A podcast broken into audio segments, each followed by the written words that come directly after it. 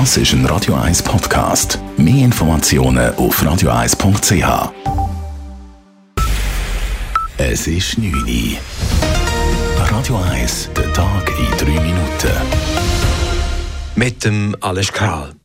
Auch schwangere Frauen sollen sich gegen das Coronavirus impfen lassen. Das empfiehlt die Eidgenössische Impfkommission. Die Impfung gegen Covid-19 kann auch vor einer geplanten Schwangerschaft oder dann ab der zwölften Schwangerschaftswoche verabreicht werden, sagte Christoph Berger, Präsident der Impfkommission heute vor den Medien. Schwangere Frauen haben ein erhöhtes Risiko für eine schwere Covid-Erkrankung. Auch das Risiko für eine Frühgeburt ist deutlich erhöht.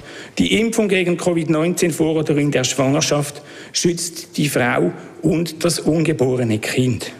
Auch stillende Mütter sollen sich impfen lassen. Die Empfehlung erfolge, weil nun eine Vielzahl von Daten vorliegt und es spreche nichts gegen eine derartige Impfung. In Zürich kann man sich nun seit heute auch in einem Tram impfen lassen. Ein umgebautes Tram ist ab sofort in der Stadt unterwegs und steht jeweils einen halben Tag an diversen Tramschlaufen. Die Einweihung und erste Walk-in-Impfungen fanden heute am Bellevue statt. Gesundheitsdirektorin Nathalie Rickli. Jede Impfung zählt. Wir haben ja erfreulicherweise im Kanton Zürich schon sehr hohe Impfquoten im Vergleich zu anderen Kantonen. Wir haben sehr gute Erfahrungen gemacht mit dem Impfmobil.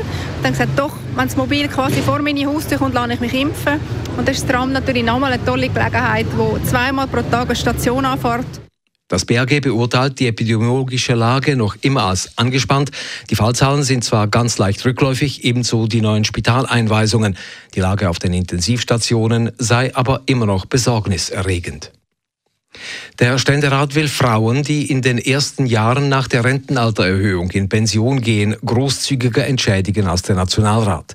Das heute abgesegnete Modell berücksichtigt neun statt sechs Übergangsjahrgänge und der sozial abgestufte Rentenzuschlag bewegt sich zwischen 100 und 240 Franken monatlich. Der Nationalrat wollte hier weniger Geld geben. Von den Kosten her gesehen liege das Modell des Ständerats in der Nähe des Antrags des Bundesrats, hieß es. Die Erhöhung des Rentenalters der Frauen von 64 auf 65 Jahre haben beide Räte bereits beschlossen. Nun ist wieder der Nationalrat an der Reihe.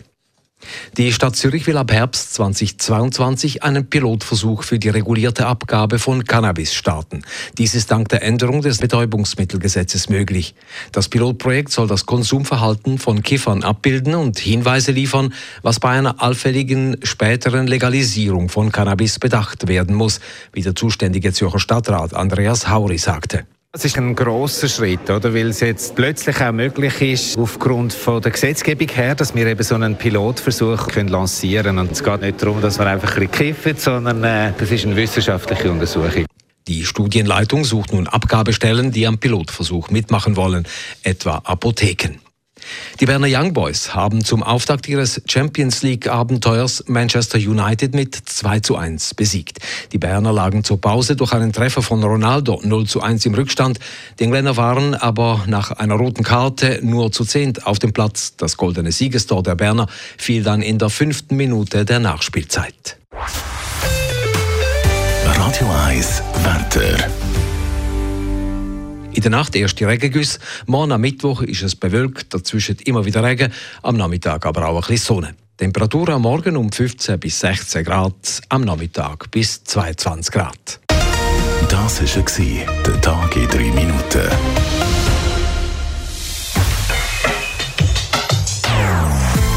Non-Stop Music auf Radio 1. Die besten Songs von allen Zeiten. Non-Stop.